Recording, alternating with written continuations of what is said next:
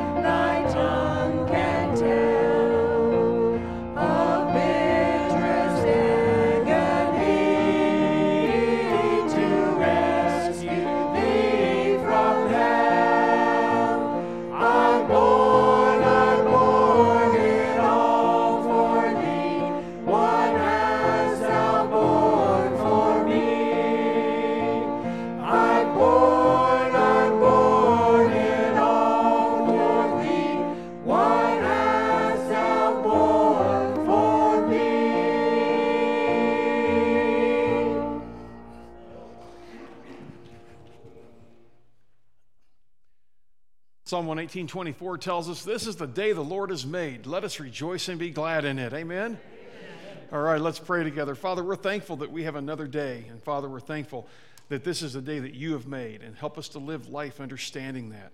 Lord, sometimes difficulties hit us, but Lord, it's still the day that you made, and you're with us. Father, we're here to celebrate your presence in our life. We're here to celebrate the blessings we have through your Son, Jesus. And it's in his name that we pray. Amen. Well, good morning. Good to see everybody today. The wind blew everybody in today. That's good. We're glad that you've come to worship with us this morning as we lift up Christ together. Please make sure you fill out your connection card, and those of you who are watching online, we ask that you do the same so we can keep contact with you. At this time, the praise team is going to continue to lead us in song this morning. Let's keep singing together. Sit.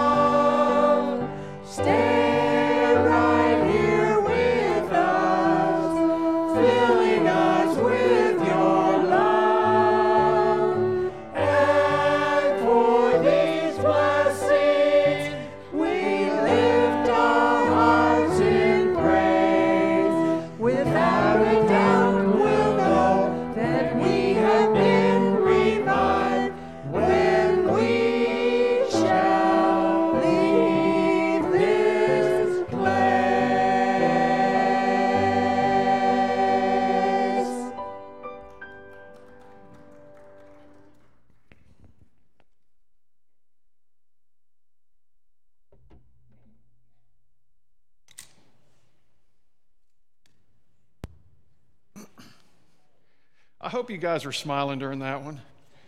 There's nothing worse than leading that song and just like, there's a sweet, sweet spirit in this place. oh my. Well, you know, sometimes it's hard to smile. Life is not easy. Um, one of the ways we deal with life sometimes, and many people are good at this, is we stick our head in the sand. Uh, remember Hogan's Heroes in second service, they won't know what this was, but in Hogan's Heroes, you know, I know nothing, I see nothing. So, uh, Sergeant Schultz, and I used to love that show. But what we do is we kind of live life sometimes and we act like if we don't acknowledge something, it's not happening. Pretty much since I've graduated high school, I've struggled with weight. Well, really, I didn't struggle because I just eat what I want. I eat what I want. But I didn't think it was a problem. You know, you look in the mirror and think, man, I look good. Whoever invented the camera ought to be smacked because it, it doesn't lie. It doesn't lie.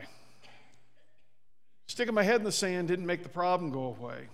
Ignoring the problem, refusing to accept the situation, doesn't mean there's not a problem. A lot of alcoholics or people with addictions, everybody in the world can see it, but they can't because they don't want to see it. We just ignore things in life many times because we really just hope they'll go away. Why do men not go to doctors? We hope that cancer will just go away.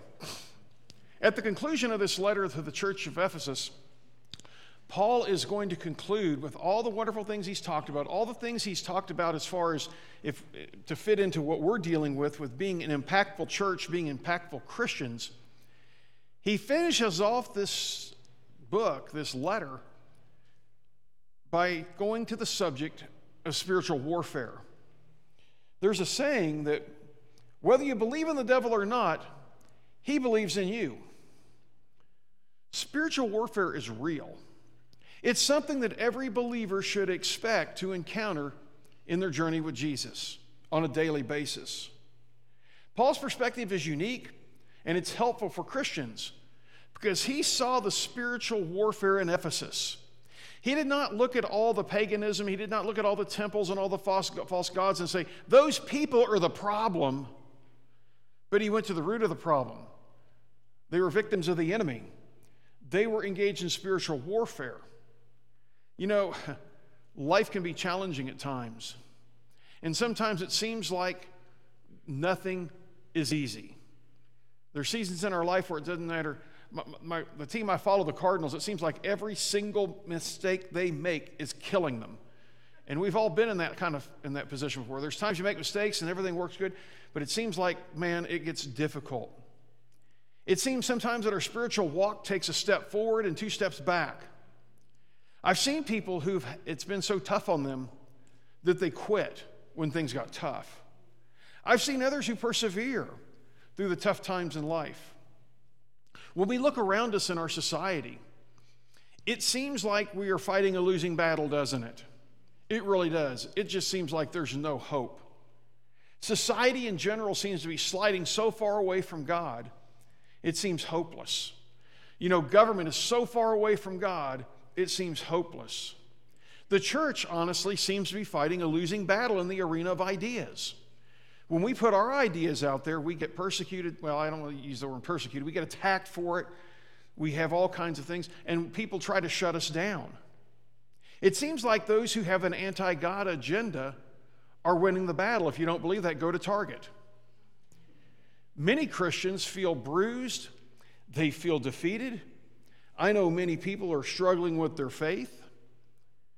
Somewhere along the line, we were fed this bill of goods that, hey, you come to Jesus and everything's going to be easy because you're following him. But really, folks, sometimes that can be the furthest thing from the truth. There's a battle that rages within us, there seems to be temptation at every turn. How does it, how does it appear that the church and Christians are failing in life and in the public arena, in the public arena of ideas? Because we have the greatest message ever that comes to us from the creator of everything, the one who gives eternal life. Sometimes we look at it and say, life, this shouldn't, life shouldn't be this difficult, should it?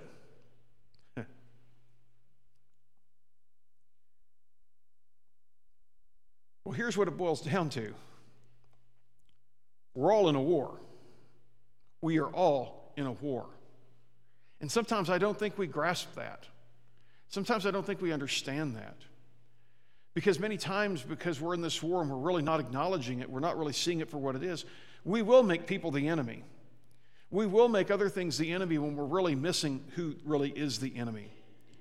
The other thing that we need to realize in this battle is when you belong to Jesus, you are a soldier for Christ in this battle. Before you gave your life to Christ, you were at war against Him. When you come to Him, you are with Him. But when we come to Him, we come into a whole new arena of battle. And that's the spiritual warfare that we fight because here's what's happening you defected from the enemy, and the enemy's trying to drag you back. He wants you back on his side. If we're going to be successful in our campaign against this enemy, there are some things that we need to do. It's time for us to pull our heads out of the sand. And we're going to be in, Ephesians chapter 6, verses 10 through 20 this morning. So we'll begin with verses, uh, first, I was going to say verses 1 and 2, verses 10 through 12. It says this Finally, be strengthened in the Lord in all the strength of his power. Clothe yourselves with the full armor of God so that you'll be able to stand against the schemes of the devil. For our struggle is not against flesh and blood, but against rulers, against powers, against world rulers of this darkness, against the spiritual forces of evil in the heavens. So, the first observation we'll see from our text this morning is we're going to see a reality check. We kind of have to begin there.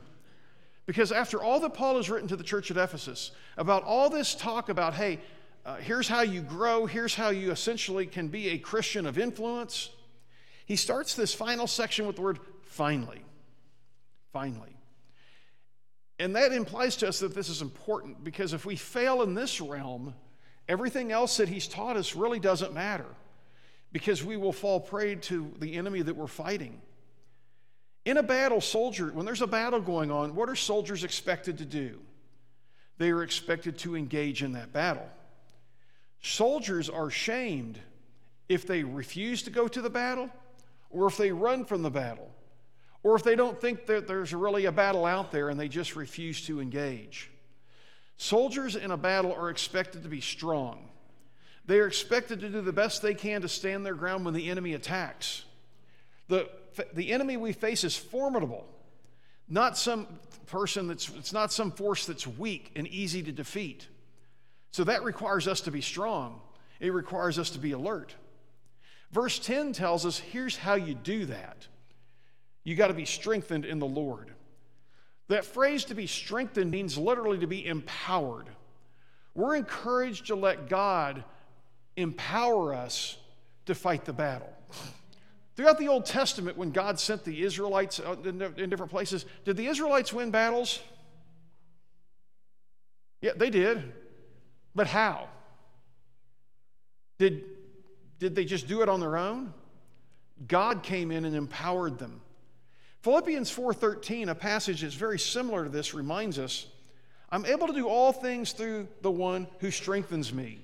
And that phrase strengthens me once again means to empower. In other words, I can do all things through him who empowers me to do these things. We suffered defeat in our battle when we decide to go it alone. When we decide to go rogue, we won't win. We can't face this enemy on our own. How many Christians do you know that when fighting, and particularly the battle against some sin, will go into the woods and hide, will run from the battle and let it come and catch them, or they will try to defeat the enemy on their own strength because they're afraid to come in the church because they're struggling with something? See, when you're struggling, that's when you need to be here. You need to be here all the time. But when you're struggling, that's the last time you want to run because you can't do it on your own. Our soldiers, when they're sent into battle, they're not sent alone. They don't just grab somebody off the street and say, hey, we're going to send you to wherever. We're going to send you to where the battle is. Good luck. No, they train you, they give support to you while you're in the battle. Our soldiers know their power and their strength comes from the military, and their training and support they receive from the military. That's what they do. And so we never send soldiers with nothing. Even as soldiers are fighting in the streets at times, they have air cover. They got people, snipers are watching, you know, they got people there to support them. They're not alone. You will only win your battle when you fight.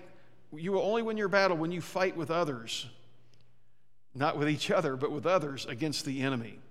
And the Lord has to be in the middle of it. We must understand that our power comes from Him. Our arrogance sometimes says, I can do it. I can do it. I don't need you. I don't need Him. I got this.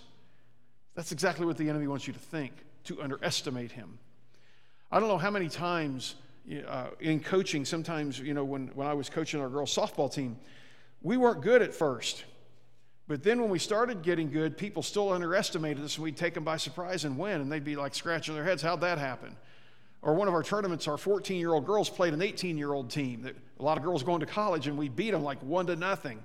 Those girls after the game, I, I don't know why we didn't hit her. I don't know. And I, it was my daughter they were talking about. And I just smiled. I'm like, because you couldn't. See, throughout the Old Testament, as I said, Israelites, the Israelites would go into battle. God made it clear that he was the reason for the victory. When God called Gideon, Gideon's like, you know, he's not excited at first, obviously. I'm not sure he was ever excited about it. But he finally succumbed to the call and he gets a he gets a army of 30,000 men. You think, man, that's that's a good army. God says, nope. Nope. And he winnows it down to 300. Can you imagine taking on a force? We've seen the, the you know the Spartans and they're 300.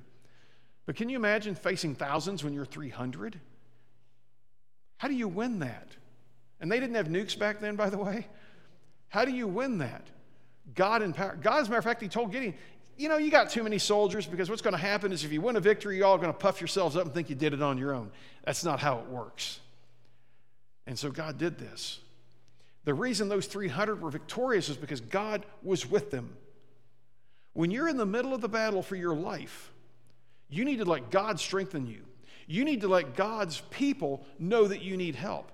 You don't have to come tell people every detail, or you have to say, I'm struggling, man. I need some help. I need my fellow soldiers to surround me and to help me in this battle.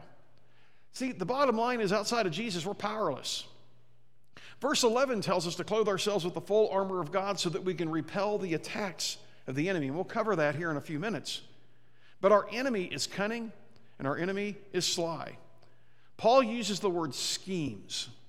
Schemes denotes cunningness and deception.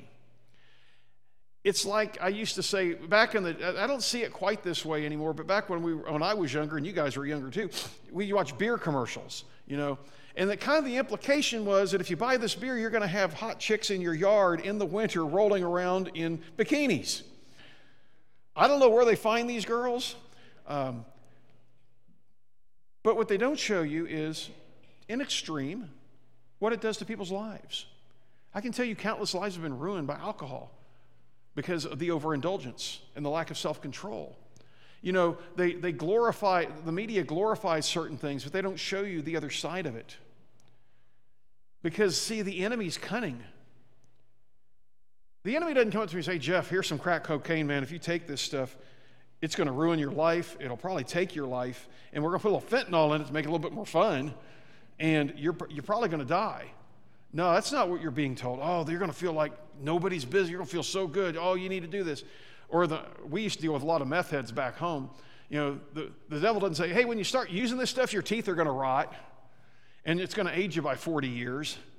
You know, it'd be amazing once in a while you see a mugshot on TV and the, girl's like 25, she looks like she's 75 or 85, which is nothing wrong with that, but not when you're 25, you know. See, when we look at this, this situation, the schemes, this word also denotes an animal, uh, used of a wild animal who cunningly stalks its prey and unexpectedly pounces on it. It's the fun thing about cats, they always sneak up on stuff. But our society is crumbling because people are falling prey to these destructive schemes. They're falling for them. The church is falling for them. We're falling for the, the stuff that's going on in our society at Target and all these other places because if you don't go along with everything, you're a horrible human being according to society. That is sad because if your house was burning down and people just walk by and say, you know, I don't want to say anything because I don't want to wake them up, I've used that before. Are we being compassionate? No, we don't run by people's house and say, ah, your house is on fire because you're a loser. Look at you. You should. No, we go in with compassion and we try to help. But by the church just swallowing the deception of the devil and the schemes of the enemy, like the rest of society, we are not helping those people. We are not helping anyone.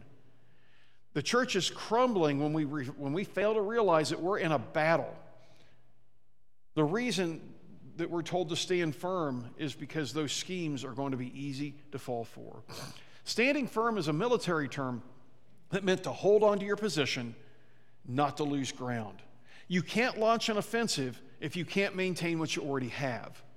And if the church allows itself to keep getting pushed and pushed further and further and further back, it doesn't matter the other stuff we've talked about in Ephesians because we'll have no impact.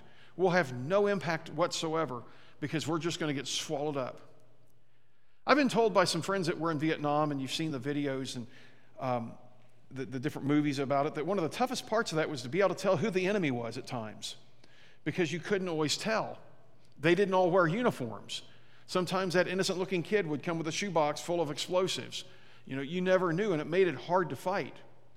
If we're going to be successful in our spiritual warfare, we need to know who we're fighting. Most of the time in the past, the church has declared war on the wrong enemy. We, the people aren't the enemy. The battle is fought on a higher, more tactical level than just the people. Verse 12 reminds us that that battle comes from a higher plane than any person. Those people that we see as the enemy have been taken captive by the deceptions of the enemy, and therefore that's who we're fighting. And they, are, they need to understand what's going on. Admittedly, some are willing participants of the devil's army, but most of them are deceived by the schemes of the devil.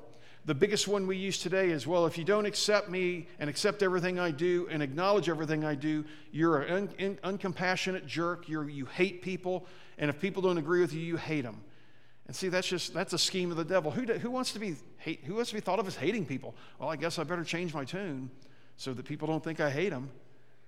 When could you not disagree with somebody and still love them? When did that go out? When did that stop? Our society is getting worse and worse and worse about that. And it's easy to look at people and say, look, you're the enemy, you're the enemy. You're... No, they've fallen for the schemes. Let's look at verses 13 to 17. For this reason, talking about what we just talked about, take up the full armor of God so that you may be able to stand your ground on the day on the evil day and having done everything to stand Stand firm, therefore, by fastening the belt of truth around your waist, by putting on the breastplate of righteousness, by fitting your feet with the preparation that comes from, from the good news of peace. And all of this by taking up the shield of faith, which is able to extinguish all the flaming arrows of the evil one. Take the helmet of salvation and the sword of the Spirit, which is the Word of God. So the next check we need is an equipment check. Verse 11 leads us into this text that we've looked at. And it tells us that we are encouraged to clothe ourselves with the full armor of God. Why? So that we can stand against the schemes of the enemy, so that we can absorb those body blows as they come. Verse 13 builds on this thought, telling us that we have to take this full armor of God on so that we can have the strength to stand. We are told, do not let the enemy find you defenseless. Take up your armor. Do it without hesitation. And this command from Paul is not something, hey, you should think about it at some point. This is an urgent, right now command. How many people's lives have been destroyed, even ended, because they were unprepared for what was coming at them? You know, sometimes there's something looming in the horizon, they stuck their head in the sand, and all of a sudden they didn't see it. Bang, it hits them, and their life is ruined. See, we're told to resist in the evil day. This phrase most likely means those critical moments in life when the devil assaults us. We know that this will happen, so we have to be ready. But if we're living life with our head stuck in the sand, we're not going to see these things coming, and when they hit us, we're dead meat. The stand also implies that we are to, we are to rush into the battle, defending and attacking. Without the full armor of God, we won't be successful in this endeavor. We are to do our duty, and God will do his part. Don't lie on the couch and watch the battle. We have to be actively participating in that attack and in that defense. We are to take the enemy, and we're to do this by learning how to use the armor God has given us. There's several examples in the Bible of people standing strong and standing firm. David, Peter, John, Daniel, Gideon, all these folks stood strong with the Lord. And he, they allowed, they, they put on, they had on God's armor. These people stood their ground and they gained their ground in the face of opposition. Now, as you look at the full armor God, I'm not going to dig into it real deep because of time, but quite simply, just we'll, we'll touch on these elements. The belt was very simple, very simple part of the armor, but it held everything together. And without that belt, the tunic would get in the way and it'd flop in the way, and you, would trip over yourself, and the, your breastplate wouldn't stay in place, exposing your, you know, your chest to, to damage. And the sword wouldn't stay in place because it'd be flopping around all over the place, probably stab yourself at some point. So, that belt, which seems so simple, is so important. And when you look at the passage again, we're told in this passage that we are to put on the belt of truth. See, if we don't have the truth, what else matters? The truth is what anchors everything together.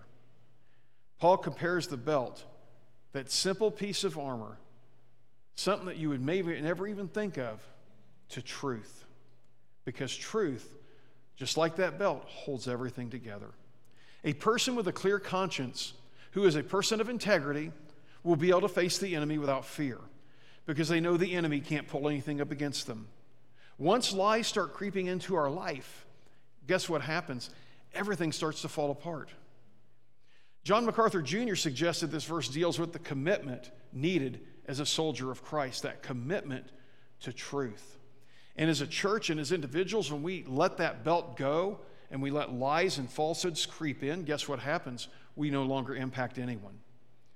Many people are willing to talk a good game, but they're not willing to get mixed and intertwined in the battle. You know, athletics. We see these athletes do great things. They do it because they were committed to what they were doing. T- they took the time to train, they took the time to prepare, and as a result, they're successful. If you go into a gym and you see people who are really built, they've put a lot of work and a lot of discipline, and a lot of effort. They're committed to the cause. Only the committed soldier will win the battle. And then he says, Hey, put on that breastplate of righteousness. Now, the breastplate covered the soldier from the neck to the thighs, it protected the upper tor- torso, the vital organs. It was also known as kind of a heart protector. It was made of leather, bronze, or for the wealthy, it was chainmail. Righteousness is an upright character, it's integrity of character. It's a life lived in obedience to God's word. So when you go into battle with this, you're going to be protected because there are not holes in your, in your life that he can just destroy you. Verse 15 talks about the footwear. A soldier cannot fight if their feet are in bad shape.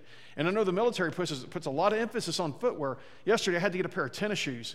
And I think I've just entered the senior realm because I had to.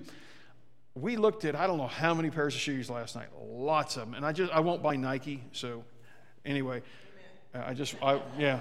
I won't, buy that garbage. I really don't want to buy Adidas either. When you got dudes wearing women's bikinis, and that's just a little weird. Not for me.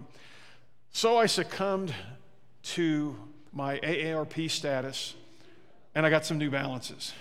And I hope they don't do anything crazy. But we tried shoes, tried shoes, and usually I can go in, here's a pair of these fit, hey, we're ready to go. Not yesterday. I'm like, I feel like my wife now, you know? Um, but I knew if I bought shoes that didn't fit and they weren't comfortable, I, even preaching would be miserable because, man, your feet hurt. And you know if your feet hurt, man, it messes everything up.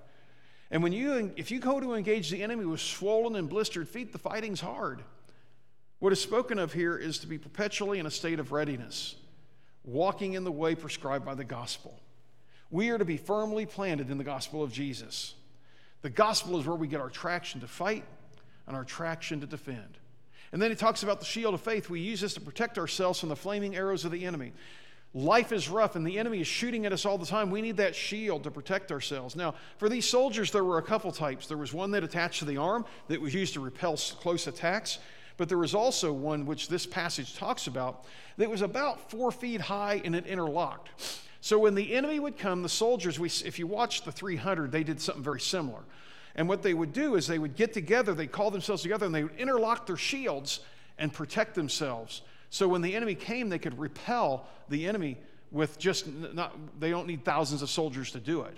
And so this implies that we're to take our shield of faith, that we're not just taking just that one that for ourselves, but we have that big shield that we interlock with each other and we help protect one another from the enemy's attacks. People say, I can go, I don't need to go to church to be a Christian. I, if you read your Bible, I don't think that really gels with that. But here's one of the reasons you can't is if you're just standing there by yourself, you're going to get overwhelmed. You need other brothers and sisters in Christ locking shields with you to protect you. The, the wall was called a portable wall, and it protected these soldiers as they stood side by side, and it was made for their protection. Huh. We're told to put on the helmet. And of course, um, you know, if you don't have a helmet, bad things can happen.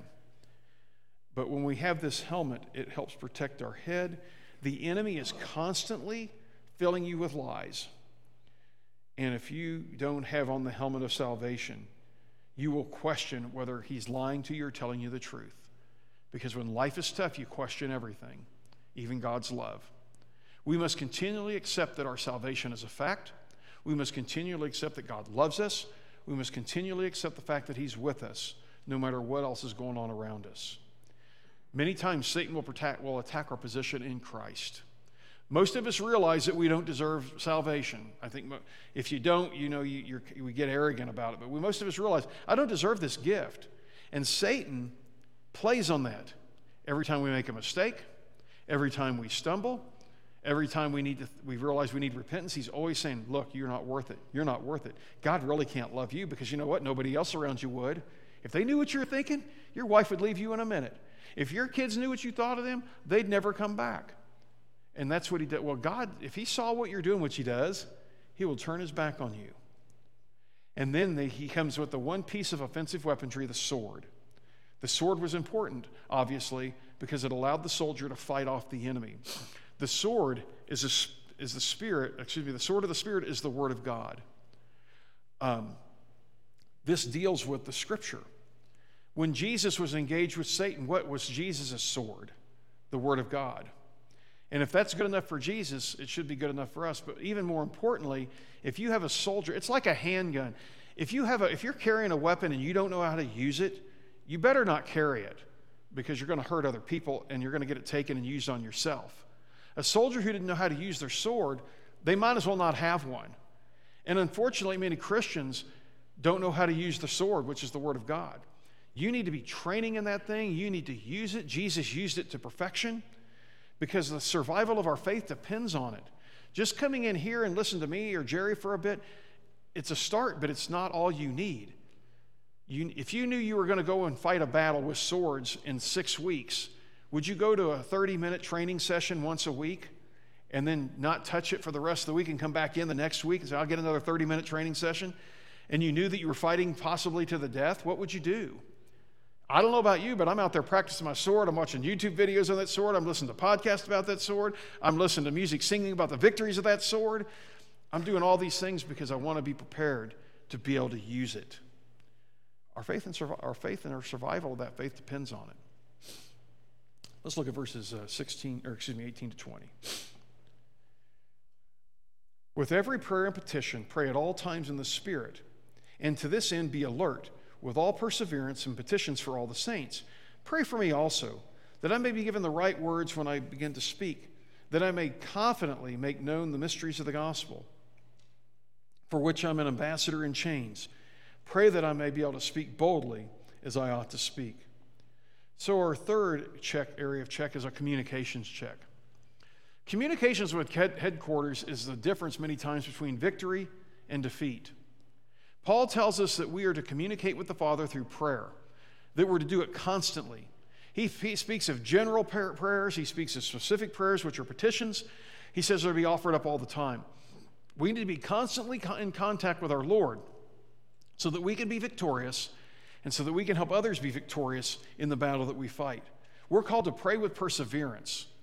We're not to pray once and say, okay, I've done that, it's over we're continually to pray. You got something in your life you're struggling with, you continue to pray. You got a family member you're trying to bring to Jesus, you continue to pray for them. You continue to see how God. We don't quit no matter how bad the battle looks or no matter how hopeless it seems to be. We are called to be in communication all the time. Some of you have had family members and friends that you've been praying for for years who've come to Jesus. What would have happened if you'd just prayed once and said, well, or just given up because, you know, it's been 15 years, man. I've been praying for 15, 20 years, 25 years for this. It's never happened. I guess I'll quit. No, we continue to pray all, all the time. If we cut ourselves off from headquarters, if the only prayer you lift up is when we do one here at church, um, we're not communicating with headquarters. The bottom line here this morning is that we need to understand that spiritual warfare is real. We must understand the battle we fight and who we're really fighting against. Sticking our heads in the sand does not make the battle not happen. We are engaged in that battle. So, my question is what are you doing to prepare for that battle each day? Paul gives us some great insight in the passage we looked at today, but also in the things that he gave beforehand, because all those things we talked since chapter one will help us prepare to be engaged in that battle and not to be lying on the ground bleeding out. This morning, our praise team is going to come and lead us in a song of decision. And if you've not accepted Jesus Christ as your Lord and Savior, we invite you to come forward to do that this morning. There has been a battle for your soul that was fought. And Satan thought he won that victory, but Jesus gave him a beat down. When Jesus was getting beaten and hung on that cross, Satan's like, I got him now. When he died on that cross and they stabbed him in the side and put him with him, I got him now. But God says, I got something waiting for you, buddy. And he raised, Jesus was raised on the third day, defeated the greatest enemy we face as far as who we are as people death. It's been defeated. And if you would like to have eternal life with a God who loves you and who created you, we invite you to come forward this morning to confess, to put your faith in Him, to confess Him as your Lord, to repent of your sins to Him, be baptized into Him, and you're going to rise and you're going to walk in a newness of life. You can quit carrying the guilt and shame from anything that's happened. God will take it away. If you need that, we offer it this morning. If you're an immersed believer and would like to make First Christian your home, we'd love to have you come forward. And if you're struggling, need prayer, if you'd like to come up, I'd be glad to pray with you or one of our elders, Roger would. But if you have a decision, we invite you to come forward this morning as we stand and sing, He lifted me.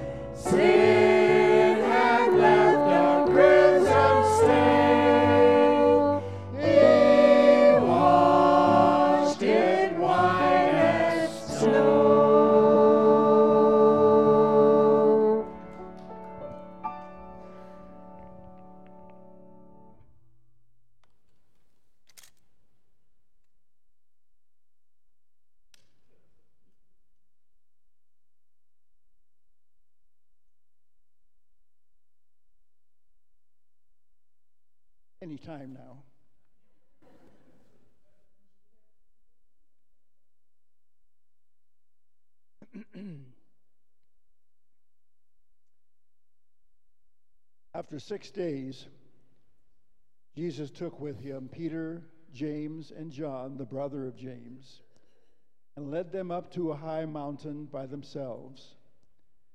There he was transfigured before them. His face shone like the sun, and his clothes became as white as the light. Just then there appeared before them Moses and Elijah talking with Jesus.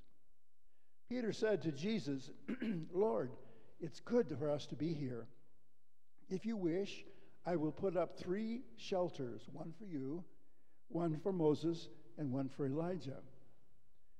While he was still speaking, a bright cloud enveloped them, and a voice from the cloud said, This is my son, whom I love. With him I am well pleased.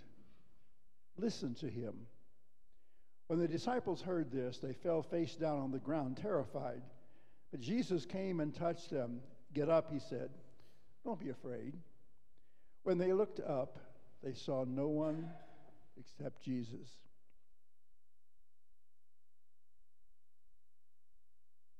Just read when Jesus went up into the mountain with his disciples, Peter, James, and John, he was changed and they saw him in his glory. As he was transfigured, he was acknowledged as the Son of God by the very voice of God himself. After the voice had spoken, Jesus was seen alone. That was a mountaintop experience, to say the least. I can't imagine just how the disciples must have felt at that time. But the scripture says they fell down face first to the ground, terrified. I guess so. Can you imagine your feelings? Jesus glorified. His face shone like the sun. His clothes became as white as the light. And then for Moses and Elijah, who have been dead for years and years and years, to drop down beside Jesus and start talking with him. And then a bright cloud covered them as a strong, reverberating voice of authority was heard. Oh, Lordy. Oh, Lordy. What an experience. What an experience. Yes, it truly was a mountaintop experience. As we come to the table of the Lord just now, this too should be a mountaintop experience for us. This should be a high point, the high point of our week, an experience to carry us through the entire week being with Jesus, sharing with Jesus. I don't think that we're going to hear a strong voice of authority here this morning, but we do hear a voice. It is the voice of Jesus as he says, Do this in remembrance of me. Eat this bread, drink of this cup and fellowship with me, just as Peter, James, and John did on the mountain so many years ago. This should be such a grand experience that we would respond even as Peter did at first Lord, this is too good to end. This is too good to end. This is great. I want this mountaintop experience to go on forever. Well, this sweet fellowship that we experience here at the table, or this sweet fellowship that they had, rather, on the mountaintop, couldn't go on forever. There was work to be done.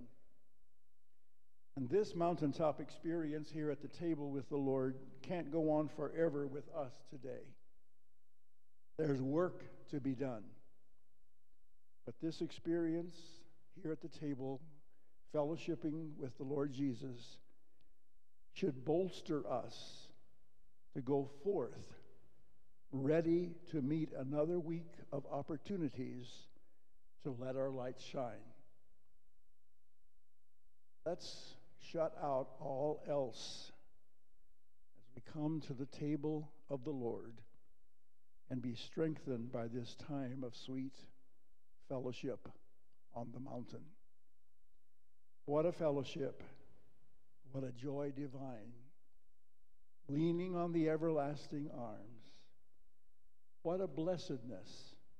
What a peace is mine, leaning on the everlasting arms.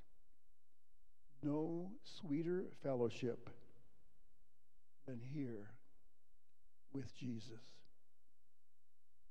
Lord God, we thank you for this opportunity to fellowship on the mountain with Jesus. Help us to be bolstered and strengthened and encouraged and uplifted to go forth to the work that you have for us to do this week. In Jesus' name, amen.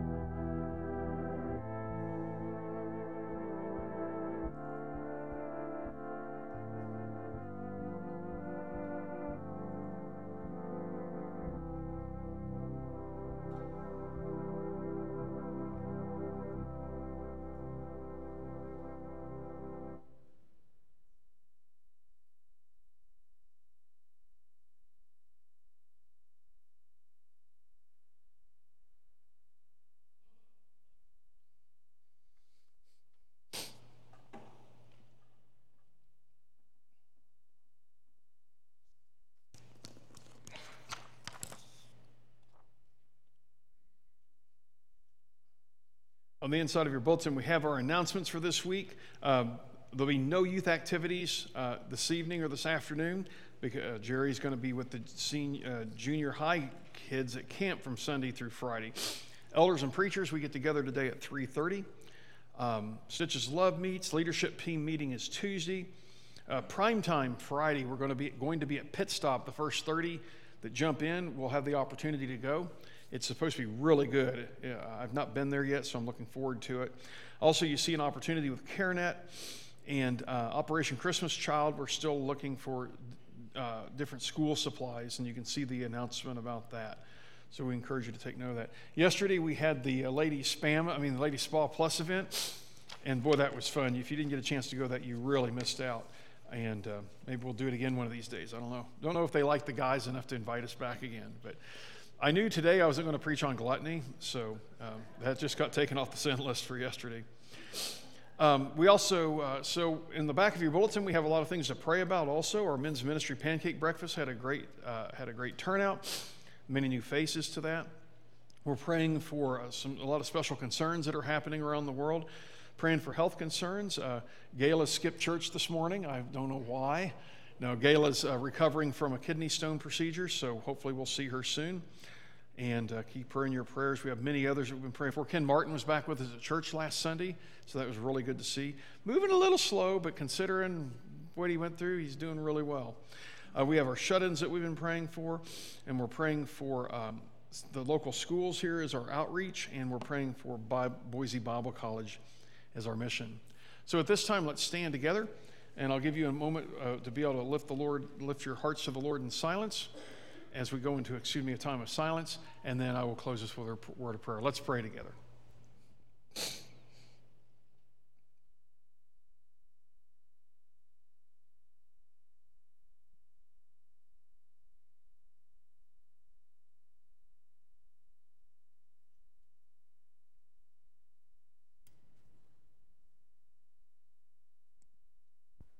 Father, we're so, we're so blessed to be able to communicate with you and Father, I know that these aren't the only prayers we lift up to you, but we have a lot of brothers and sisters in Christ who are struggling, and I just ask that you be with them.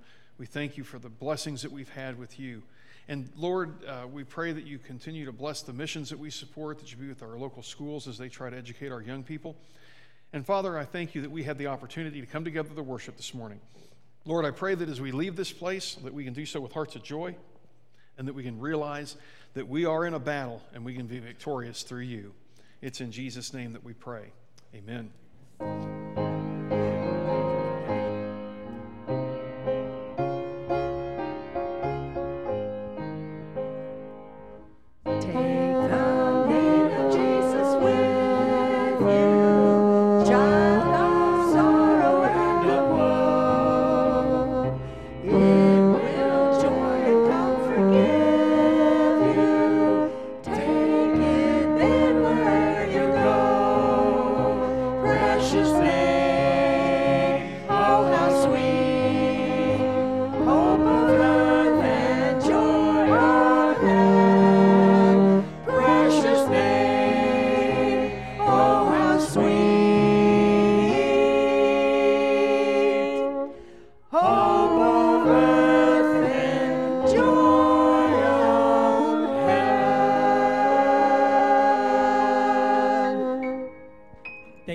Joining us for church this morning. Mm-hmm. Have a wonderful week in the Lord, everybody.